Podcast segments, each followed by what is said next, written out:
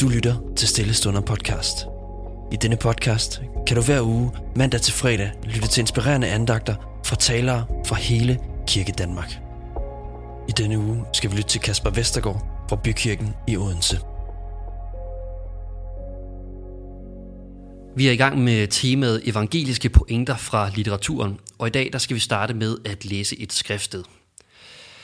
Men i sin rige barmhjertighed, og på grund af den store kærlighed, han elskede os med, gjorde Gud os, der var døde i vores overtrædelser, levende med Kristus. For af den nåde er I frelst ved tro, og det skyldes ikke jer selv, gaven er Guds. Det skyldes ikke gerninger, for at ingen skal have noget at være stolt af.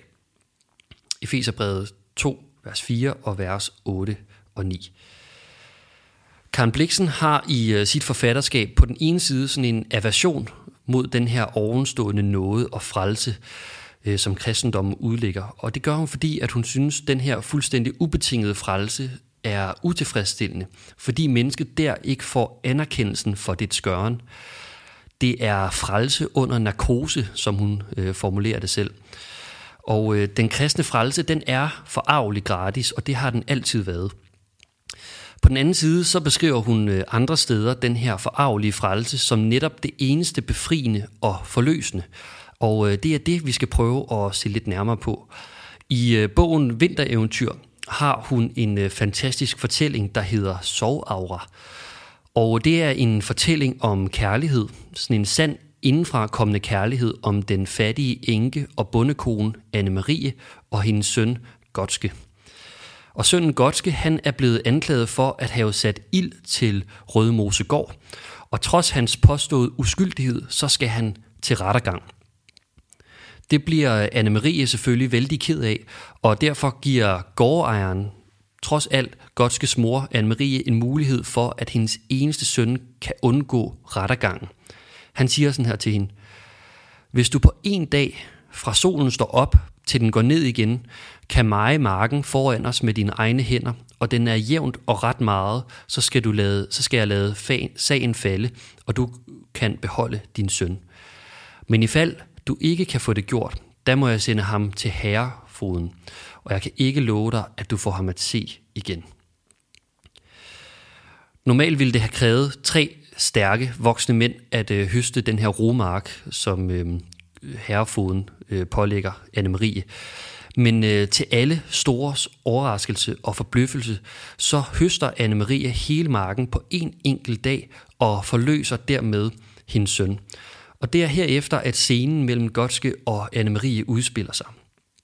Godske siger: "Jeg er fri, mor," sagde han. "Du har gjort et godt dagsværk i dag, og et, som vi længe vil mindes." Ved lyden af hans stemme løftede hun sit ansigt mod ham. Hun løftede ganske langsomt og rystende sin hånd, famlende i luften efter drengens ansigt, og rørte blidt hans kind med sine fingerspidser. Kort derefter lyder det: "Hun er død."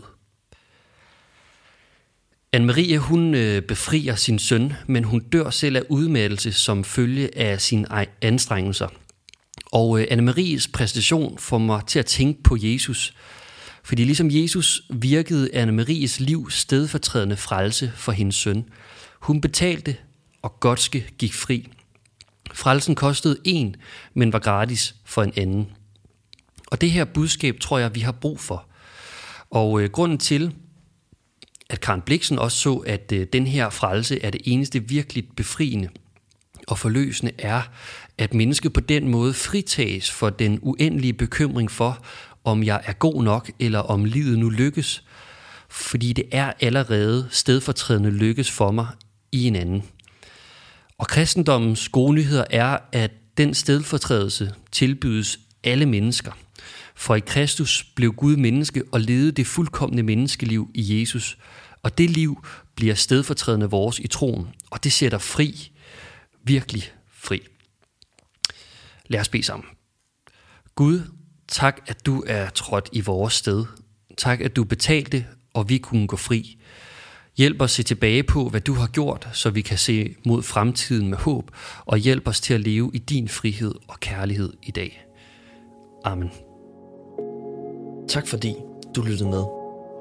Hvis du blev berørt af dagens andagt, eller har spørgsmål, så vil vi opfordre dig til at tage kontakt til en præst i dit nærområde. Føl dig også fri til at tage kontakt til Stillestunder. Husk også, at du kan finde alle de skønne sange fra Stillestunder på YouTube. Ha' en rigtig god dag.